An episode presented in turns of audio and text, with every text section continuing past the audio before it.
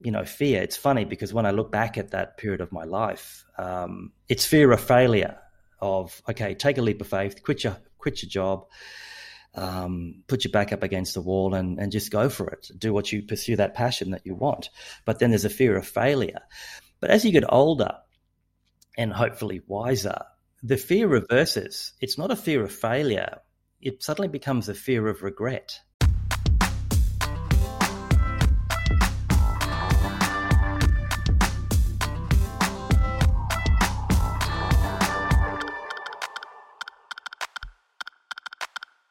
That was from my conversation exploring the walk of life with author J.K. Ellem.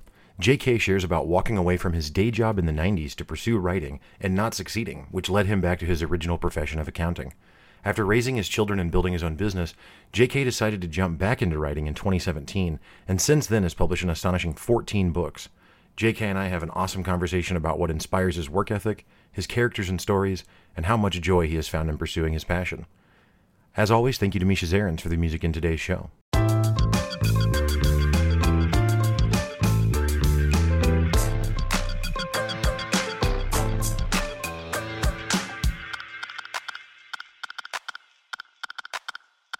Welcome to the Walkshow podcast. Jack Ellem, how you doing tonight, man? I'm great, thanks. Uh, Walker, thanks for the invite.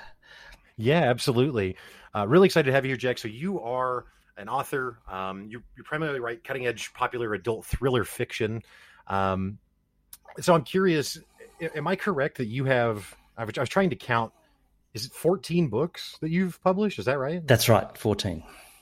And that's all since 2016.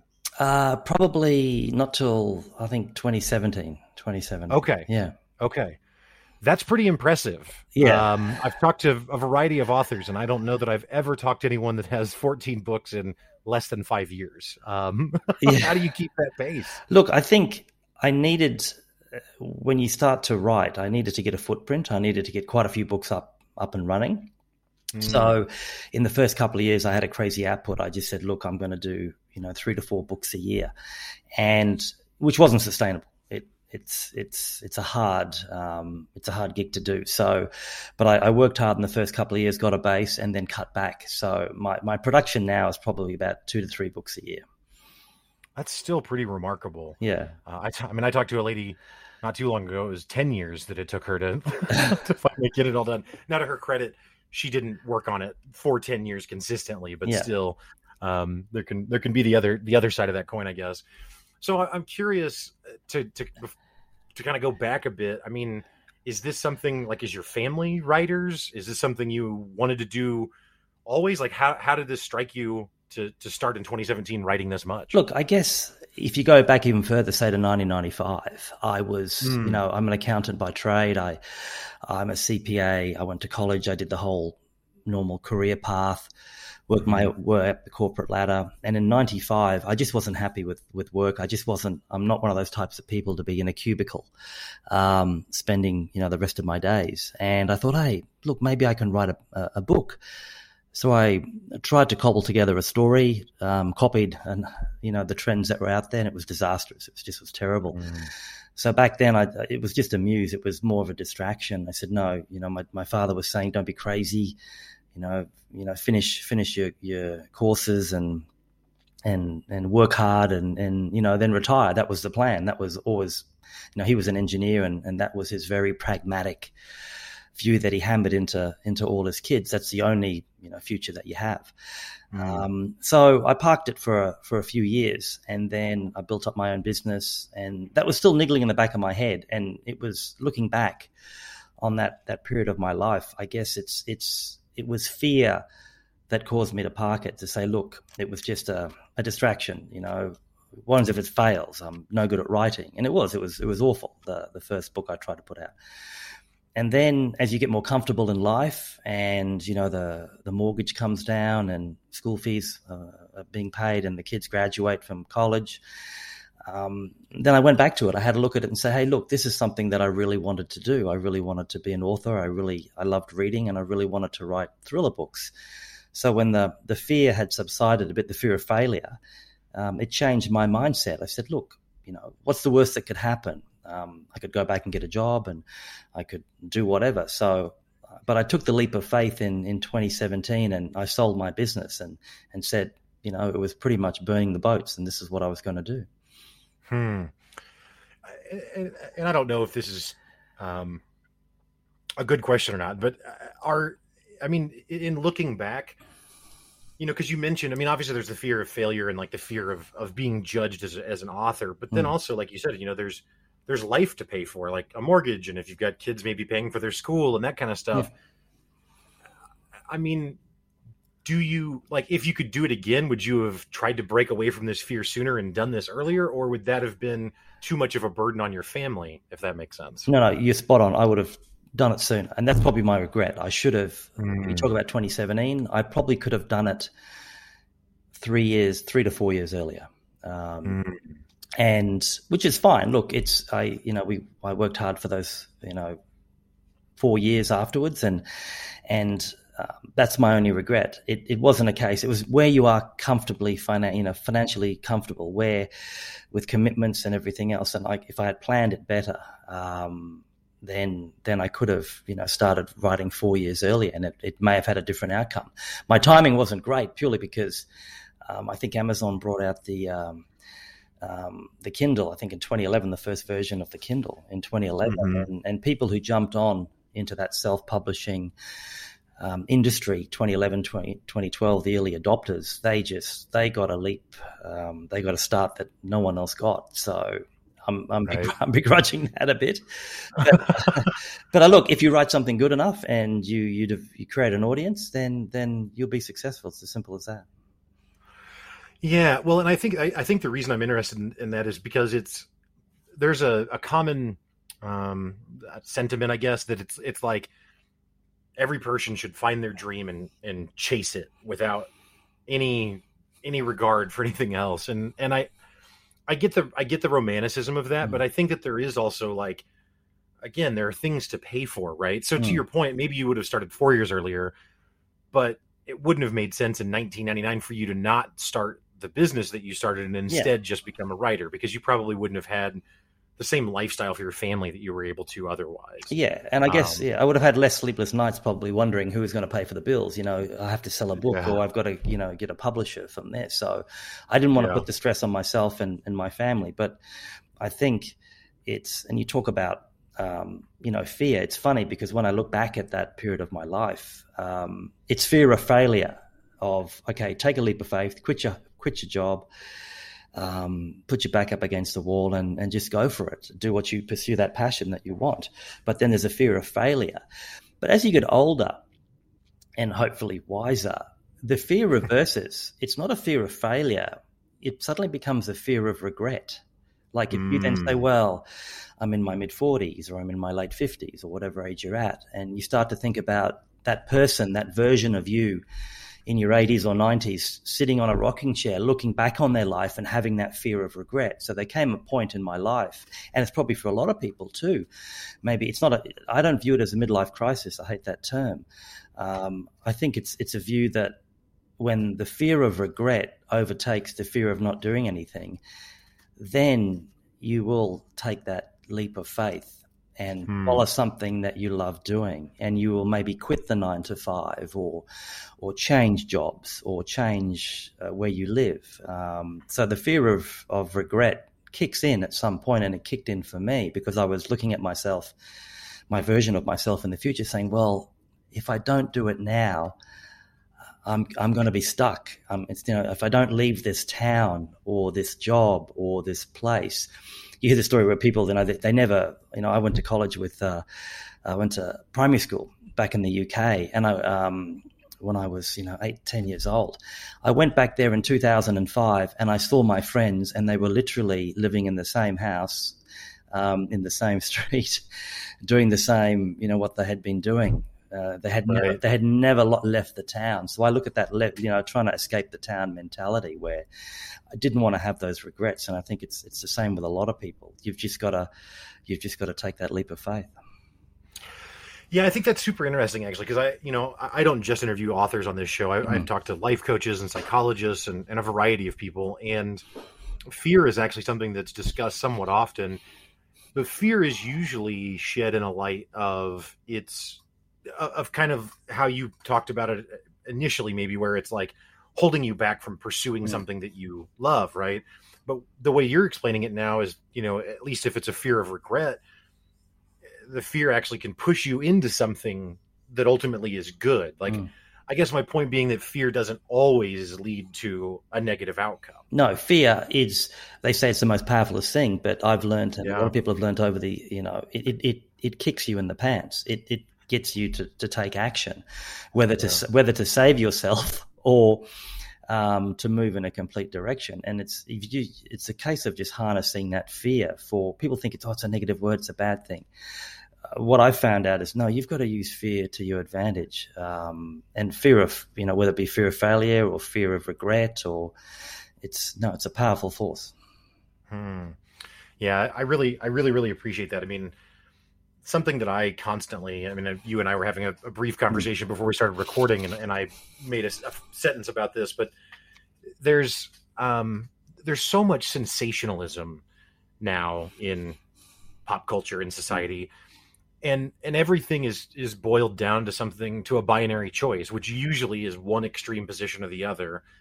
And and in in just this brief conversation we've had so far i realized that i was doing that with the idea of fear because i was always putting it into this category of it's only driving again negative outcomes mm. so fear should be avoided but in thinking about this now it, it's just like everything else it's just somewhere in the middle and how do you use it yeah. is how it really yeah matters. It's it's like that pleasure and pain. Like it's and I guess the once uh, carrot or stick. Um, I'm very much mm-hmm. for the. Mm-hmm. When I was younger, it was for the carrot. Everyone, you know, as you said, everyone wants instant gratification. They want instant reward. They want everything now, and they want that um, that prize, that carrot. And then as you get older in life, um, it becomes the stick. It becomes that. I guess I come back to that regret and that fear, and and and you know what drives you um, from that perspective. You no longer, um, you know, you've you've earned some money, you've done well, you've paid off your mortgages, and I guess it's it's not that the carrot isn't isn't important anymore. You become less materialistic. The carrot. I'm not writing books to make a gazillion dollars. If I do a good job, they'll sell. Um, money is never the motivator. And to me now, I guess it's it's the stick. It's the fear that um, if I don't pursue this this passion that I want to do, then then regret will, which is the stick, will you know will kick in from there. Right, mm. right. That's really powerful. Mm. Um, I mean, shifting gears a little bit, but so the genre of your books is, is, is thrillers. Now they have different settings, um, at least between series. But how did you how did you settle on writing thrillers? Is that something you're a fan of, or how did that become your your genre of choice? I guess back in the early um, back in say '95, I I made a mistake of where I tried to copy a trend, copy a fad, like look at what's out there. Mm. And after I parked that for a while, when I came back to revisit it, um, I had no idea. Honestly, Walker, I had no clue what I was going to write. I, hmm. I hadn't written anything worthwhile. Um, I knew what I wasn't going to write, and that might have been um, vampire erotica or something like that. um, but I had no clue. So my wife pulled me aside one day and said, said to me, "Look, Jack." Look at this bookshelf of yours, okay? You cannot stop buying books, okay? You've got more books here than you can possibly read in a lifetime. Maybe have a look at the books that you've bought, the fiction books, and maybe there's a clue in there as to what you should write. So I said, okay. Mm. So I went and looked at all the fiction books, and lo and behold, the majority of them, 80 to 90%, were crime, thriller, you know, mystery and suspense books. Mm. And I loved reading them, and that was that was that was how I made that choice. I then and I took it a step further, and I went um, to my DVD uh, cabinet. Um, going back a while now, and I pulled out all the DVDs and I grouped them and I had a few sci-fi DVDs there, but they were mainly crime thrillers, um, hmm. and you know box sets that were you know crime, mystery, suspense shows. That's what is flagged on my list in in Netflix now. When I look back up, right. the modern version of that is go and look at Netflix and see what you've got, what's on the list, and right. um, and you'll never you'll never watch as you know everything that you've got flagged in there. But that's the clue. Write what you love to read, write what you love to watch. Um, and so I thought, well, look, crime thrillers and mysteries was was the genre I was gonna I was gonna do because and and it's like your career. It's you're in this for a long time. It's a long haul. You're playing a long game, so you might as well, you know, enjoy what you're going to write. I've I've had friends of mine who are writers, authors, and they literally hate what they write it's because they've picked a genre that thought, oh, I can make a lot of money out of it, or oh, mm. it's going to be fashionable. Um, everyone's writing about vampires, or everyone's writing about the girl on the train. How about I write about a, a girl on, in a car, or a girl mm. on the hmm. bus? And and they pick a um, a fashionable trend, even though they've they hate it. They would never pick up a thriller book themselves, but yet they feel that that's what they've got to write. I've got friends that write um, historical romance, and they don't have a historical or romantic bone in their body and, and, I think it and I think it comes through in their writing because I've read some right. of their stuff, and it seems very forced. So you know, that's just look around you. There's clues all around you as to what what you should be doing. Yeah, I've found that that I have that um, sentiment around. Well, I don't create music either, but like music that I'm really drawn to feels like it was made by the person the person who made it made it to express something or, or made it because they they like it mm. to your point mm. versus you know maybe a lot more of the poppy music and not all of it. I'm sure some of it is, has some some soul to it but a lot of it may, feels like it was made to sell versus made to to be art i guess for maybe a lack of a better way to say that. Um, so it makes sense that that would be the same thing in, in writing. I mean even though a book is different than a song in infinite ways uh, I think that the creative process behind it could still be similar, and that if you're making something that's not really true to who you are, like you said, that's going to come through in the work. Yeah, it does. And like I agree that analogy you said about music, like some of the best songs, the best ballads that anyone has ever penned or, or added music to is from, I guess, the pain that they endured. Their girlfriend left, uh, you know, left them, or or they've got grief, and and some of the best songs have come out because there's that connection. When there's mm-hmm. no connection, it becomes just like a mechanical process, and and and your audience can can feel it. Right, right. Mm. So the, you've got you've got a few standalone books, and then you've got two series. You've got the No Justice series and the Octagon series. Correct. Am I correct in that? Yes. Okay. So the No Justice series is set in in more modern times, whereas Octagon is set in the future. Is yes. that also correct? Yes. Okay. So I'm curious, do you do you have a preference for writing in more of that science fiction future timeline or in the modern timeline or you don't have a preference necessarily? I think the Octagon series was one of the one of the first series I kicked off and I guess I was following the fad of um, I think the Hunger Games at that time. Mm. I was I, hmm. subconsciously I was steering in that direction because that's what was selling. Um, but no, in terms of the future in terms of what I've done. Uh, the majority of my work is in the current time. Um, crime thrillers based in the US. That's my biggest market, and that's the, I guess, the, the tactical decision that I made, the commercial decision that um, modern day crime thrillers. I, I, will finish off. I've got some ideas for other dystopian stories, but the the main bulk of my my ideas is is firmly focused on current time crime thriller, suspense, psychological thrillers. Yeah. So this just occurred to me, and, and now I'm going to bring up uh, not a book, but a, a, TV series. I don't know if you've seen it. It's called Better Call Saul. Yes. Is this familiar to you at all? So I just recently watched that. I, I know it's not new, but I finally got around to, to, seeing it. And it's all set in modern, and there's not anything fantastical mm. about it at all. And it occurred to me because I'm a huge, you know, I'm a I'm an avid video game player, and I like fantasy stuff and science fiction stuff and it occurred to me when watching Better Call Saul that I think it would actually be more challenging to write something in the modern time than it would to be to write something that's either again a, a, totally different universe or at least something far in the future or far in the past simply because you can kind of make stuff up and it and there's no there's no suspension of disbelief mm. uh, or, or, maybe it's easier to achieve the sus- suspension of disbelief in something that's more fantastical than something that's more grounded. Is that something that you think about at all, or am I just crazy? No, no, it's it's it's it's it used it's correct, but I think it's changed. Like I think the invention of technology, the internet, and cell phones. Mm. Like when I was writing a few years ago, um, everyone had a had a, a, cell phone, but now they're smartphones. They can do anything. Right. You know, they can get your hero out of any practically any situation. So I now have to consciously think about if I back myself into a corner, my readers are going to say, "Well, can't they just call the police on their cell phone? you know, can't they just call in the cavalry and save the hero?" So. I now I have to consciously, you know, technology is a is a um, is a wonderful blessing and it's a curse. So I've and because your readers are clever, they're saying, "Well, they've got a cell phone, haven't they?" But so all of a sudden, the the concept of no coverage or no right. signal features features in my books. So most of the bad stuff happens in remote areas, deep in the forest, where there's no cell right. phone signal. Right. Um, yeah, you have to. Yeah, and it becomes hard because I, have gone back, and you've probably done the same. I've gone back and read some. I read. I started to read a book the other day, written in 1995. Huge author, and the guy put a video cassette into a player and started watching a show. and I'm thinking that's interesting. No, they, they also mentioned the Walkman.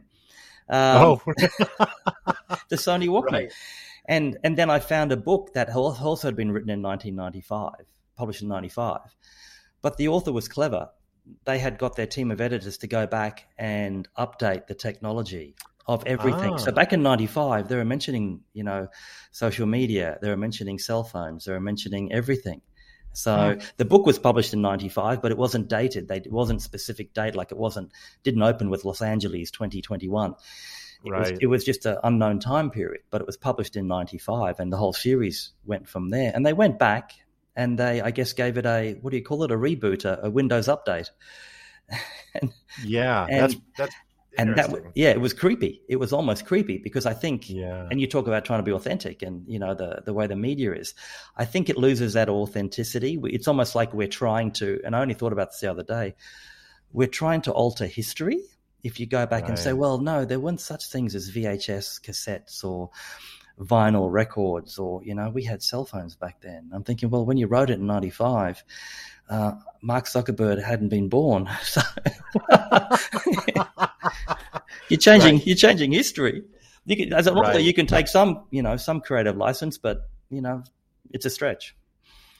Yeah, well, I think it's also it's a you know I, I'm making up these times. I don't know. I don't have some data in front of me that I'm referencing, but like, let's say up until 1930 or something, right? Like, or 1900 again. I don't know exactly when, but technology evolves very slowly for a long, the most of human history. Mm.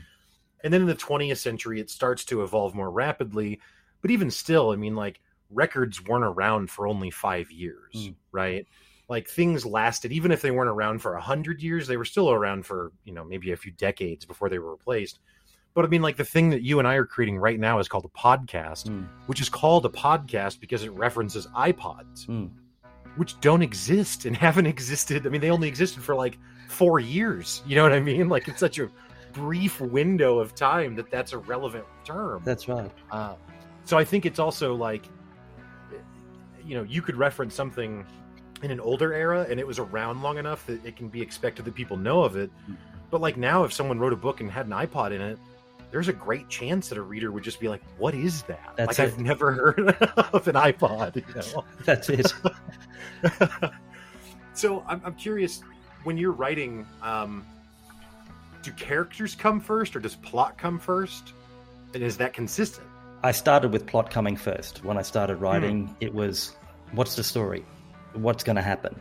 Um, and then I realized that I guess by watching enough TV, watching enough um, streaming shows, that the, the, best streaming shows or the best books I've ever read, um, they were character driven. And that's where I changed my thinking a couple of years back that I, I had to come up with the character first rather than the story because, like, stories are great. If you can have a fast paced, you know, action story and keeps turning the pages, that's wonderful. But you sooner forget about them. The, the stories that tend to stick with you um, are the characters the memorable mm. characters that the protagonists that why did they do that or what happened to them and things should have changed that differently and you talk about the connection with songwriting it's the same with you know you remember you keep a song in your head because um, it pulled on your emotional chords um, through maybe the grief of the the songwriter the period that mm-hmm. he was mm-hmm. going through it's the same with a great story a great movie you come out of the, out of um, the cinemas and you think that was a great movie not because it had you know $100 million worth of CGI in it, but because you really followed the character, you felt and related to the character. So now I have to re engineer uh, my process of, of being character driven. It's, it's not so much that uh, here's a character chasing bad people and catching serial killers um, and they carry a gun. It's more like this is an ordinary person that life is terrible, fallen apart, they're divorced, their kids hate them um, they can't make the mortgage payments on their house. Oh, and by the way, during the day they catch serial killers. It's it's that human, you know, it's that yeah. human side of the story that we love. We want to be able to look at that or read that protagonist or, and say, no, we can relate to them um, because they have the same problems we do. And when you make your characters have the same problems as everyone else does, you know, you you they're not on a pedestal. Like I love, and everyone probably does. Everyone likes Marvel movies. You know, I think um, you know they're big box office hits things blowing up, um, Empire State Building collapsing, White House blowing up a million times. It's you know it's all fantastic, um, but at some point, Marvel I think changed the the emotional side of it. Um, apart from killing Tony Stark, I guess they know, they they ran out of ideas because they were getting a disconnect between the audience and and the characters, um, and, and I think that's that's what's changed a lot in writing. I, am now very much character driven. I want to know about the characters. I want to know what they're going to do next in the story, not so much what's going to happen next in the story. Yeah, no, that makes a lot of sense. I mean, mm. honestly, hearing you describe that, the thing that pops into my mind, yet again, not not a book, but uh, is the TV show The Sopranos, mm. um, which is on the one hand, it's like, oh, well, it's a mob story, and everyone loves mafia stories or whatever. But the reason it works is because Tony Soprano is this relatable character mm. who, despite being a mob boss, still goes and sees a, a counselor, right? Yeah. Which is something we all relate to. So that makes a lot of sense what you're describing. Yeah, and I think look, James Gandolfini, he was like he. I didn't think he had to act much in that part, and that's what he was. He that was him. He was right. Tony Soprano, and and and that's what made it so good. He was. He just they just put him on set and said, "Be yourself," and and that was that connection. No, it was, it was a great show.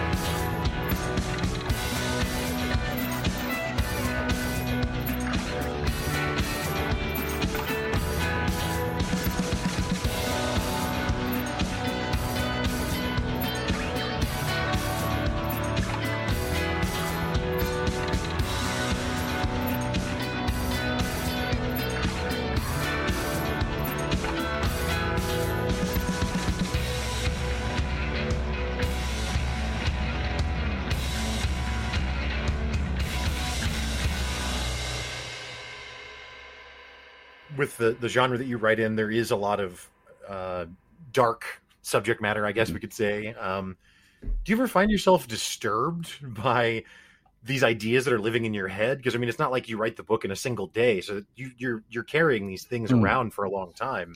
Is that ever disturbing to you, or not so much? Look, it's I got disturbed once, um, mm. and I was doing some research um, on I think sexual abuse mm-hmm. and of children. And um, yeah, it, it's and I was reading a lot of nonfiction in that area, a lot of first-hand accounts, and it did like it. I guess that I I went very quiet for about two or three days around the house, and my wife noticed, and my kids know. I sort of withdrew a bit because it it, it does affect you. You start reading true crime cases um, in in particular areas, and yeah, it, I did withdraw for about two or three days, and I did get very, I'd say, depressed or a bit, um, yeah, a bit withdrawn. And it does, it does affect you. But you know, you've it's I I try to be as authentic as I can in my writing. I'm not going to be extremely graphic, but um, there's no point in you know, God forbid I ever experience anything like that, and my heart goes out to the victims. But if you're going to be authentic in your writing, um, do the research. Um, you know, talk to people um, and and and do the research. And yeah, it, it does. And sometimes my wife wonders, you know, I do have a twisted mind, and it's not because it maybe it's a reflection on the world, but I'm I'm just reporting on on you know the news, what you see every day, some of the horrors. Um, that that happen, and you know, mankind never ceases to to shock me at at some of the things that that that happen in the world. Yeah, I was listening to a podcast. I mean, it was I don't know a long time ago at this point, but and and a story came up about um, this chimpanzee attack that had occurred, and wow, chimpanzee attacks can be really really brutal, mm-hmm. right? Because they don't they just kind of tear and you know rend things apart. Mm. And so if that's a person, that can be pretty brutal and, and horrific. And I was thinking, man, like that's that's so terrifying because it's it's maybe even worse than like a dog or some other animal that would just bite you and maybe even kill you somewhat quickly. Like the the chimpanzee is not not the same as a dog, right? But then as I sat and thought about it for a few more minutes, it dawned on me that like, yeah, a chimpanzee could be pretty terrifying, but there's actually nothing more terrifying than a human. Mm. like the, the worst that a, a, chimpanzee could do is nothing in comparison to what a human can can imagine up. Um, so my point just being, I think you're absolutely right that mm. there is that does exist in the world, and um, and not that I think that all humans are evil or, or anything like that, but mm-hmm. that capacity is there. Um, and I don't think it's acknowledged in that way enough. Yeah, yeah. Look, I think it's it's and some I did cop a lot of criticism for Mill Point Road, which was the book I, I set in Maryland um, and in Washington County, and um, there were some pretty confronting issues that I presented in that book. But and I did cop some criticisms for it, but. The, the, the view is that look, you know, these these things happen, and I always come back to the view that it's not me personally um, like when you write a character, and this is something that I got criticism for, that people thought it was me. I, you know, I like abusing children, or I liked, you know, stabbing people right. or, or, strangling people. It's not. It's the character. Uh, you're creating a a, a character, um, and that's how they think. But you've got to put yourself inside of, you know, inside of their head. And the, the other side of the story is that the research that I've done, I'm far more it's far more interesting now what what I've found out about you know what motivates people to harm each other, um, victimology, um, how crimes get get uh, solved, how they don't get solved. It's it's fascinating. Um, it's given me quite an enlightenment on human behavior. yeah, yeah, that's something that I've been fascinated by in talking to, to different writers. Mm. Is you know, with nonfiction writers, I always understood that there's some level of research involved because mm. it's a nonfiction thing, but all of the fiction authors I've talked to have, have described exactly what you just have, which is that there's still an enormous amount of research that goes into writing mm-hmm. fiction. And almost, I mean, it's in a different way because you're not necessarily citing resources throughout the book, obviously, right? But at the same time, like the the the need to be accurate, especially when dealing with a sensitive topic like that, mm. is just as important as it would be in a nonfiction book. Yeah, it, it's it's you know if you're looking at say um, George R. R. Martin, Game of Thrones. Um, mm-hmm. If if you're going to stab someone or cut off a limb with a sword, you want to make it. You want you want to know anatomically how's that going to work at the end of right. the, at the end of the day. From right, there, right. and it's yeah, it's it's just one of those things that because you're writing fiction, you could write fiction that's that's complete fiction, but you've got to come back to that authenticity. The readers are getting clever and smarter, and, and it's it's look, it's it's fun. I, I do like. I've had this last this book I'm working on now. I've had to do probably the most weirdest research ever, um, and I don't. I, I, and I'm thinking, my goodness, how did I get here? Um, I'm going to share it with you. You can edit it out if you want to, but I had to work out how a man who's had his penis amputated, how would he urinate? Wow. Okay. Yeah. Now instead I of won't me, edit that out, but yeah, yeah. wow. I had to work because I wanted to be authentic. Not that you know maybe one of my readers might be a man that's had his penis amputated. And he goes, no, no, that's not how it works. Okay. So, but I did some research and there's research on it, um, on how you, how you do. So you, I wanted to be authentic as I could. And I'm thinking, well, I could just fudge it. I could just put in there, oh, well, he just went to the bathroom and urinated. But no, I wanted the reader to feel his frustration, you know, uh, to feel yeah. his angst at the end of the day that it took him two years of rehab to work out how to do this. And it made it into it's it's in my latest thriller book. So yeah, I mean, well, it's a that's a an incredibly profound experience, right? I mean, uh, to to shortchange that, I can see why you would want to make that authentic. And while yeah, it's certainly not a common no subject, and it did, and it did make me appreciate what I have. That's fair. A lot more. That's fair. Yeah, that's fair. So, you know, we talked a bit about how um, the the volume of work that you produced. Are you writing every single day? Do you take scheduled like days off in the week? Like, how does that how does that look? Your actual the amount of time you dedicate to writing week over week or day over day? I think I I aim for about two thousand words a day. I try to work Monday to Friday, and have the weekends off. But as I'm getting closer to a deadline and closer to the end of a book, um, my weekends just go out the window. They don't exist anymore, and I'll just I'll just run to the finish line on that basis. But um, I'm normally putting out a first draft within 50 days and then a series of rewrites but it's you've got to be structured you've got to be very it just works for me. Other other authors may write differently, but I have mm-hmm. to, I, am an I'm an AM person, not a PM person. So I get up, I'm at my desk by seven AM. I put in two hours of writing or rewriting. I'll have breakfast from nine till ten, talk to my wife, go through some admin, some marketing. I'll write from ten till twelve, have lunch from one till uh, twelve till one and then I'll do some more admin work in the afternoon. If I've hit my word count after lunchtime, great, it's done.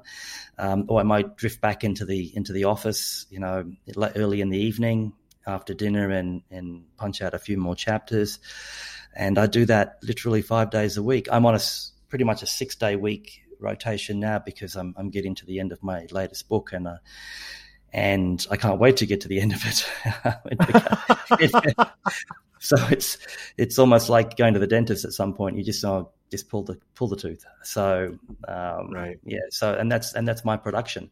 Um, between books, I won't have. I may have a couple of days off um, just to just to recharge. Um, but I've always got ideas. I've always got other books outlining in the background. But no, it is. I when I said at the beginning that I, I quit my job and sold my business. Um, and I've had friends that, that do that and they sit at home, you know, well, in in their pajamas all day, eating mm-hmm. eating popcorn, and everything else. I, I treat it as a job. It is it is a job. It's my career. So I, I keep office hours. It's as simple as that.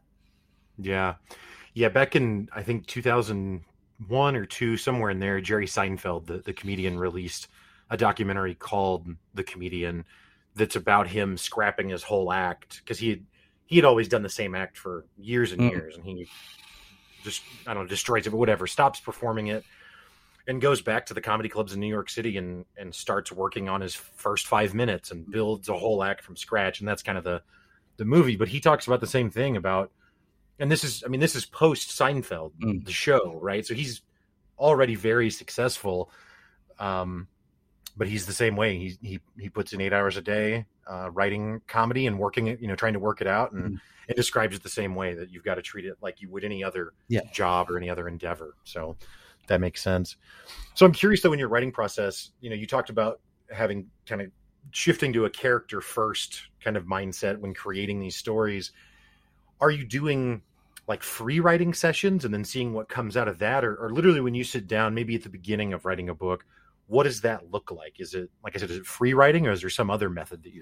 I don't outline hugely. Um, a lot of authors may say, look, I've, you know, they'll do a 100 page outline or a 50 page outline. They've got every chapter figured. They've got the beginning, the middle, and the end of every chapter worked out. They've got all the, all the characters done, all the character notes. I don't do that. I, I have a, a vague idea at the beginning of, um, of what the, the arc is going to be. And the funny thing is, I've always, I've always got the ending worked out at the beginning hmm. because to me, it's the ending that that's critical. I've always thought I'd love a great ending like this, or this should happen at the end. So I've always got the ending worked out, and it pretty much stays eighty percent true by the time I get to the end of the book. Um, and I just I look at where the the story is going to go, and I let the character run. It's as simple as that. I don't let them decide, and it let them follow. What would they do next in this situation? I'm not going to tell the character what to do next. To be authentic, it's what would they do in that situation? And and that's why everyone's probably read books where or seen movies and go, that's so out of character. They would have never have done that. They would have never have, you know, stabbed their boyfriend in a million years because it's so out of character. Um, right.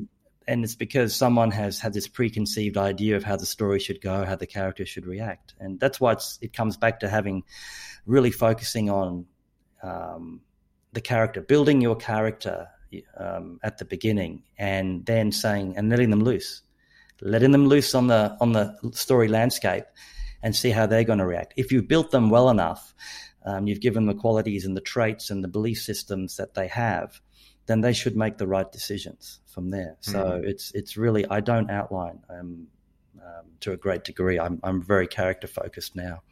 Yeah, no, that makes a lot of sense. It, it's it's so interesting. I constantly identify these these paradoxical ideas that are simultaneously true, but mm-hmm.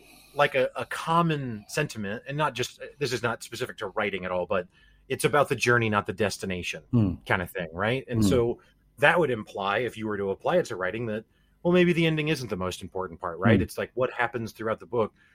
But I don't think that's true when it mm. comes to writing because I've read books that were largely page turners as I'm going through it, and then the end is just something where things just work out mm. and there's not really a, a, satisfying conclusion. Yeah.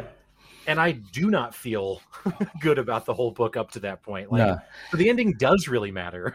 yeah. Sometimes it is about the destination, I guess is what I'm trying to get at. Yeah. And look, and I, I took the endings I from day one. I always made the ending not traditional. I not that my books don't have happy endings, but um, in some of my books, the killer doesn't get caught because mm. that's real life. You know, right? The, you know, police don't catch everyone. Um, you know, so I don't like reading books where everything is neatly tied off in a pretty bow at the end, and you know they get married and fly yeah. off into the sunset and and some of my books the, the killer doesn't get caught that doesn't mean he's not going to come back or she's not going to come back at a, a in a next book but um, it's it's something that I put in there because I always keep coming back to this, trying to make it authentic. It's it's you know it's it's true. Most of the time they do, but at times they don't. Um, right. And and to me that's an that's a more interesting ending. Yeah, I would completely agree. Yeah. I mean, I'm I also am not like a, a, nihilist that just wants everything to work out terribly, you yeah. know, or something. But yeah. at the same time, I, I completely agree that sometimes things are a little too buttoned up, and it's like, mm, yeah, that doesn't feel satisfying really yeah. and not that again that i want like pain and torment is what satisfies me but just yeah and look if, if you want that um that nice ending all the time then it's not your genre you go and read maybe right. co- cozy romance or um, sweet romance where everything's everything's perfect at the end of the day so right. you, you've got to pick your genre genre correctly Right. Go watch some Hallmark movies, kind of thing. That's it. Uh, so, on your website, um, you have an advanced reader group mm-hmm. where you invite readers to get free early access copies of the book if they can commit to reading and providing feedback in a pretty short time. Yeah. Uh, is that is that a really common practice, or is that something that you've kind of developed? Or I, have just not encountered that before. I'm also not someone who knows everything, so it might be really common. I guess it's it's it's the, the theory is common in marketing, it's common in product testing, it's common mm. in movies. Um, they'll always pick a, a, test audience to to have a look, and it's funny, and and you know this true from I guess the DVD days where there's alternate endings. Yeah. The, the, the film producer, the director, will shoot three or four different alternate endings. You know, Chris Nolan will shoot five, six alternate endings. Then they'll right. go and test it on an audience, and based on the feedback, they'll they'll go with that ending. And when I mm. first heard that, I thought, wow, that's ultimate flexibility, and that's ultimate feedback uh, from the audience. And this has been out for, for a while now in terms of not necessarily alternate endings, but having an advanced reader group to beta test uh, the book. And I've look, I'm extremely grateful. Some of the changes that I've made that have made the, a good book better, uh, a better book great, is purely because some of my advanced readers have come back and said, "No, this is not quite right," or "That would never happen," or "You should change this part." And I've, I've I listen to them. I don't do it for, you know, the the fact of getting adulation. When I send something out to a to my group, and there's about two two hundred in there, I deliberately say in bold writing at the beginning of the email, I don't want praise. Tell me what is wrong with this story, yeah. with the character, with the plot. I, I, tell me I want the bad stuff. I'm, I'm not interested if you who you loved and who you liked and what you liked. Tell me what doesn't work, and I think that's you know that's critical. But no, it's getting more widespread because I want as as as anyone who's a book is a product, a song is a product. It's a commercial world. You want it to sell so you need to test it, and and that's happening, um, you know, across the. Um, across, it's, it's not. It's also common in, in traditional publishing. It's every sphere of publishing. Traditional publishers will will send it out to to their groups, and and they'll get feedback on the cover. They'll get feedback on on on the book itself. But it is hmm. very prevalent now. Yeah.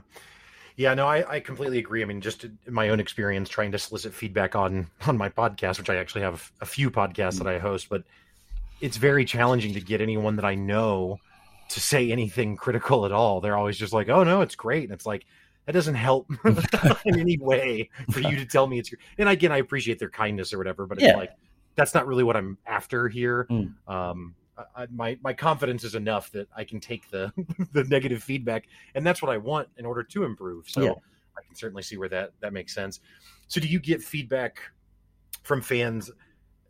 Outside of that often, or or do you have like perhaps alternatively like author, author friends that you're getting feedback from or, or is the, the advanced readers primarily where you get this feedback it's from? it's the advanced readers plus my developmental editor when it goes mm. to her and it comes back from her and obviously she's very critical um, that's her job and that's why I picked her. So it's I, I, I, value a lot of feedback from professionals in, in the industry as well.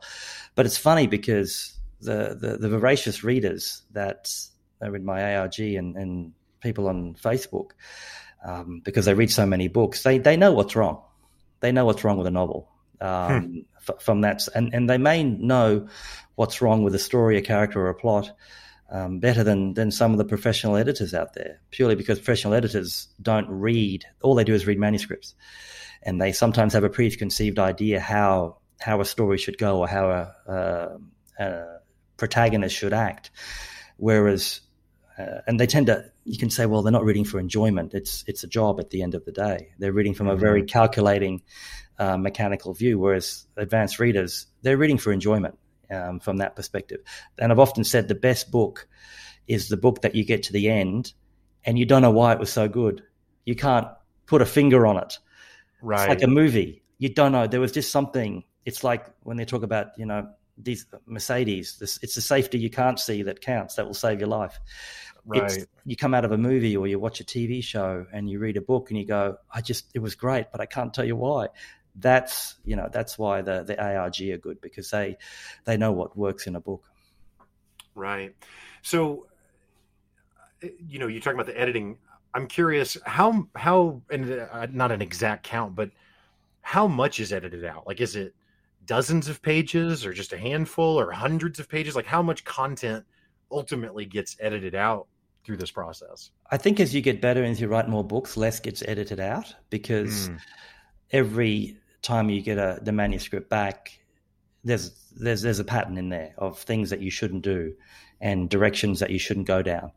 Um, and so not that there's rules, but there's there's a certain pattern. So in, initially, I think the there was more editing, and I mean developmental editing, not not grammar and spelling. There was more developmental editing um, in my earlier books that was required, and I will go back and once again, with the beauty of technology, go back and, and re-edit them.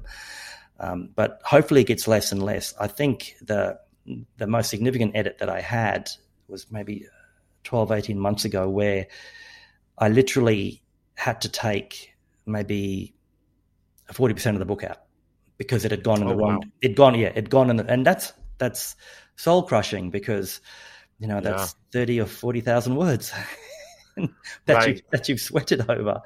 Um, but you trust the editor, you trust that that they know what commercially will work. Um, and sometimes, look, you can choose to ignore it. Um, I, I, did a compromise. I went back and said, look, well, how about we take out, you know, 20% and we did this. And, and that tended to work. But yeah, it, it can be. I think if you start on a manuscript or start on a book and you're fearful at the end that you're going to have a huge um, developmental edit of it and cut up half of it and then i think more time has to be spent at the beginning to float the idea to outline and then submit the outline to an editor and say look this is my chapter by chapter outline um, do you think it'll work um, i don't think write 100000 words and hope that you get to keep the majority of them i think that's that's a recipe for disaster right mm. right now that makes sense mm. so uh, you know, now that you're as in, engaged in, in writing all of the time as you are, do you find yourself reading still?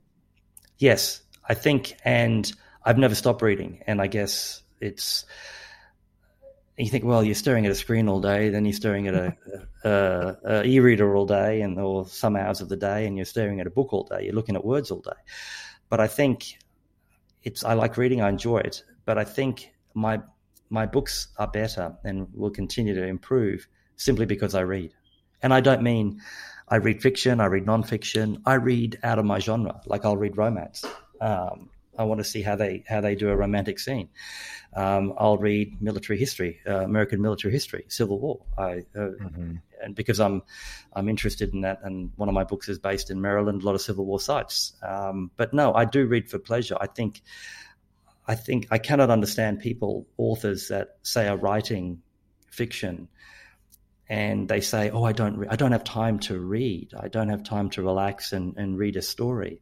I think your work suffers um, as a result of it. I think um, I'm sure um, um you know the best, like Lee Child, for example. He's a voracious reader, and um, he reads a lot, and it's it's it's reflected in his stories. You have to read.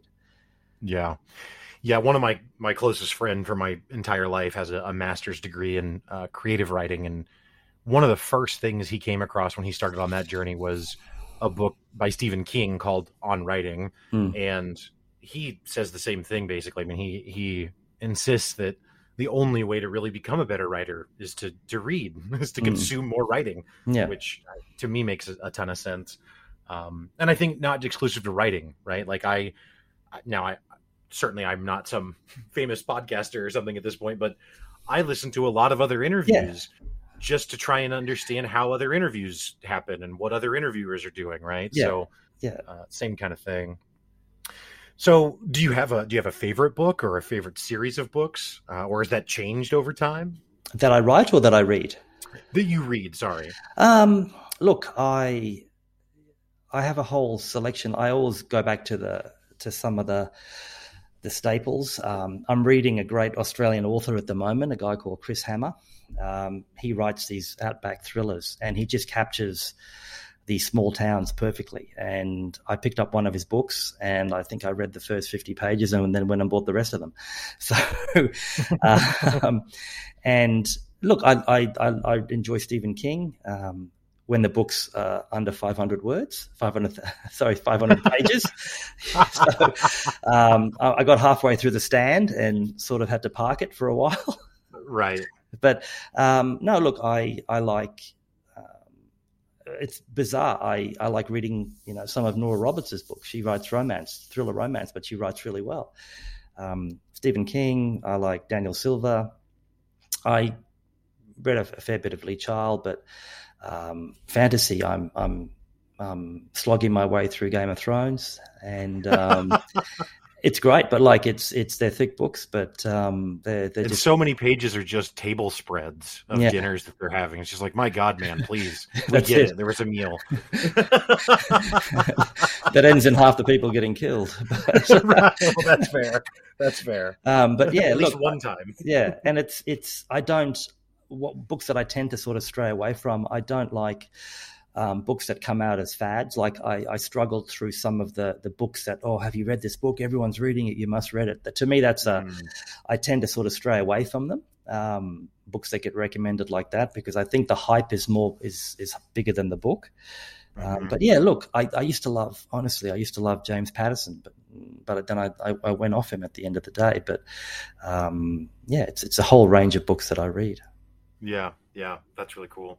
So do you have you ever and i guess to be i guess i mean fiction because uh, certainly some of the nonfiction stuff you've shared that you've had to, to, research could be very troubling but from fiction reading have you have you ever cried from reading a book uh no i'm yet to and i i'm yet to get to um no i, I it's i i remember i i teared up writing a scene in mm. in one of the dystopian books that I wrote because I had to kill someone that that that didn't need to be killed. But I thought, what the hell? Um, um, and that's the I've never been.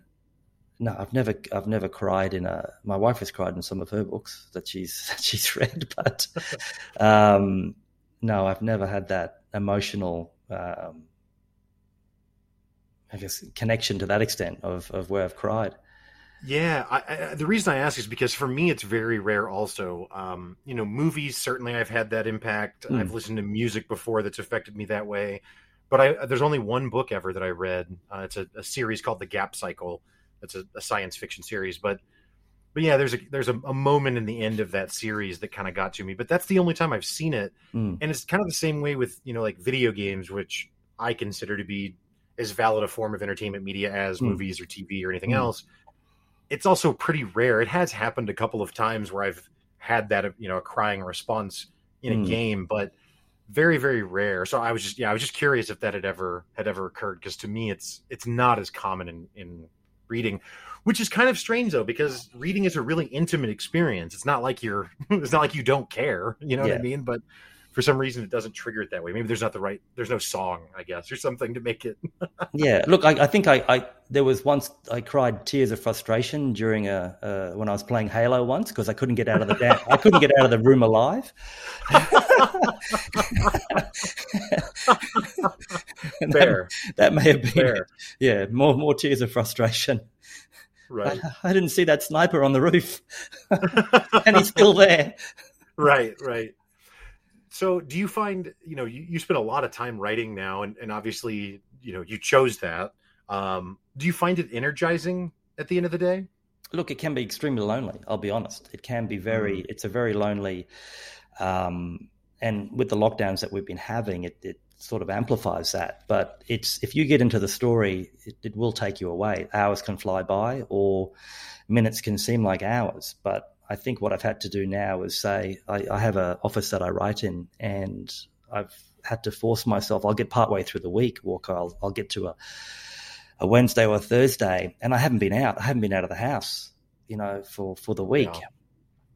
and I now have to force myself to to on a Wednesday. I will now um, spend the morning at a coffee shop at a cafe, and I'll write. I'll take my my laptop and I'll go and write there. And it's it's it's a nice it's a nice environment. I think you need to get outdoors a lot more. Um, but it, it's um, you can look at some of the some of the writing, some of the stories that you can do. I, it is invigorating when you come up with a really good scene and, and you put something in that's really interesting and and yeah, it can be very it can be very rewarding. But I think from a from an aspect, authors musicians, any like anyone, I guess, is painters. Anyone that's it's a solo. It's if you're not in a band, it's a solo pursuit. Even if you are in a band, it's it's still if you're the main songwriter, it's still a solo pursuit. If if you're a mm-hmm. if you're a gamer or if you're a um, a coder who's who's who's you know designing a computer game, hours and hours and hours and days and days writing code, um, it can be a very lonely existence. So I think it's it's critical for anyone to just to get out, get out in the outdoors and, and get out in the sunshine. And, and the thing about my my profession now is that I can I can write from anywhere. I can you know I've I've written in the back of a taxi cab going across the Brooklyn Bridge, so because of the traffic. so right, right, yeah, um, you were in there for a while. That's it. So well, that's really cool. Well, Jack, I, I, I, I, can't believe you know you're talking about time slipping by. That's happened with our conversation here. I did not realize uh, how long we've been going. We're almost at an hour here. So, I do want to make sure we, we we tell people where they can find your books. So you've got a website, jkellem.com. I'll make sure and have links in the show right. to that. All of your your books are available on Amazon. Yeah. And I've just completely dominated the conversation. But do you want do you want to tell people about any of the series of books or what they can expect from let's say the Octagon series to start with? Yeah, look, Octagon's more of a dystopian um, thriller, and it's um, it's a it's a fast paced read. Um, my main book that that got me to the bestseller list um, is a book called Mill Point Road. It's a domestic thriller.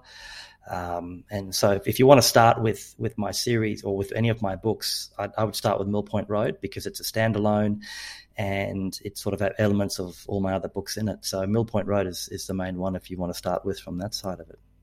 Okay, cool. Well, I'll make sure, like I said, that we have links to uh, the Amazon store where, where, people can buy the books, and then also to your website. Um, anything else that you'd like to say, or anything else, anywhere, anywhere else people should connect with you? Do you have social media you'd like to, to plug, or yeah, look, just go to the website? Go to the website. All my links there for, for okay. Instagram and everything's just a Okay, perfect. Well, Jack, again, really, really appreciate your time. Thank you so much for coming by. No, thank you, Walker.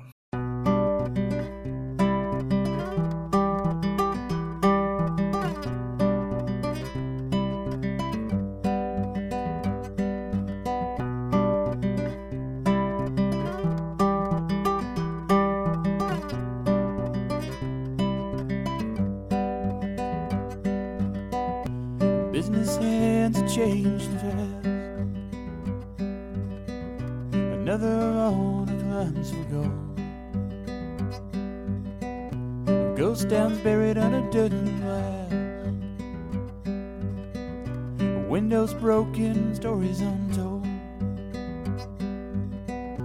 Child, the memories drift in the wind. Over signs dying in the grass. Mothers, fathers, and lifelong friends. Become layers of the mountains past. Our castles came crashing down. Stone by stone they fell to the ground. brick and mortar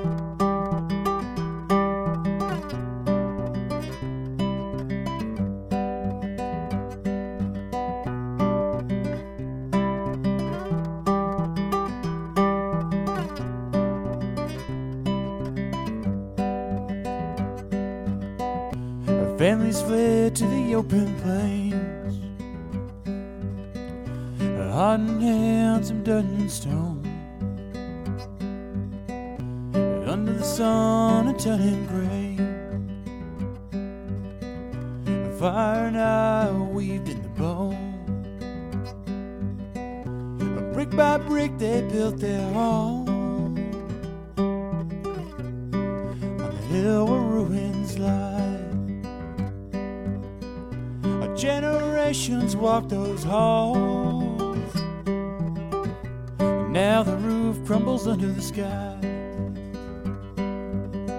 The staircase came crashing down. Step by step they fell to the ground.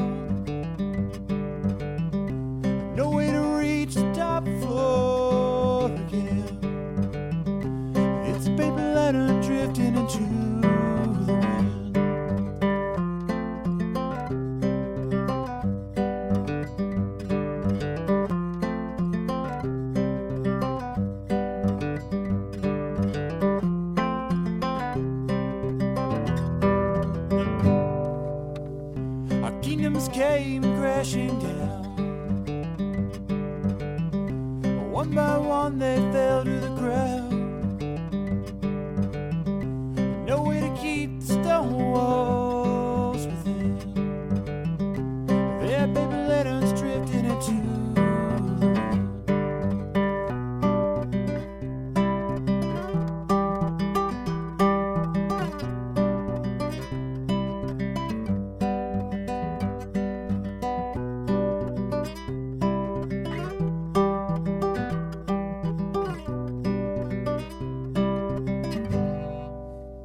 that's all for the show today.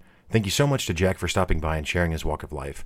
I also want to thank Misha Zarins for the music in today's show, and last but not least, thank you, listener, for listening.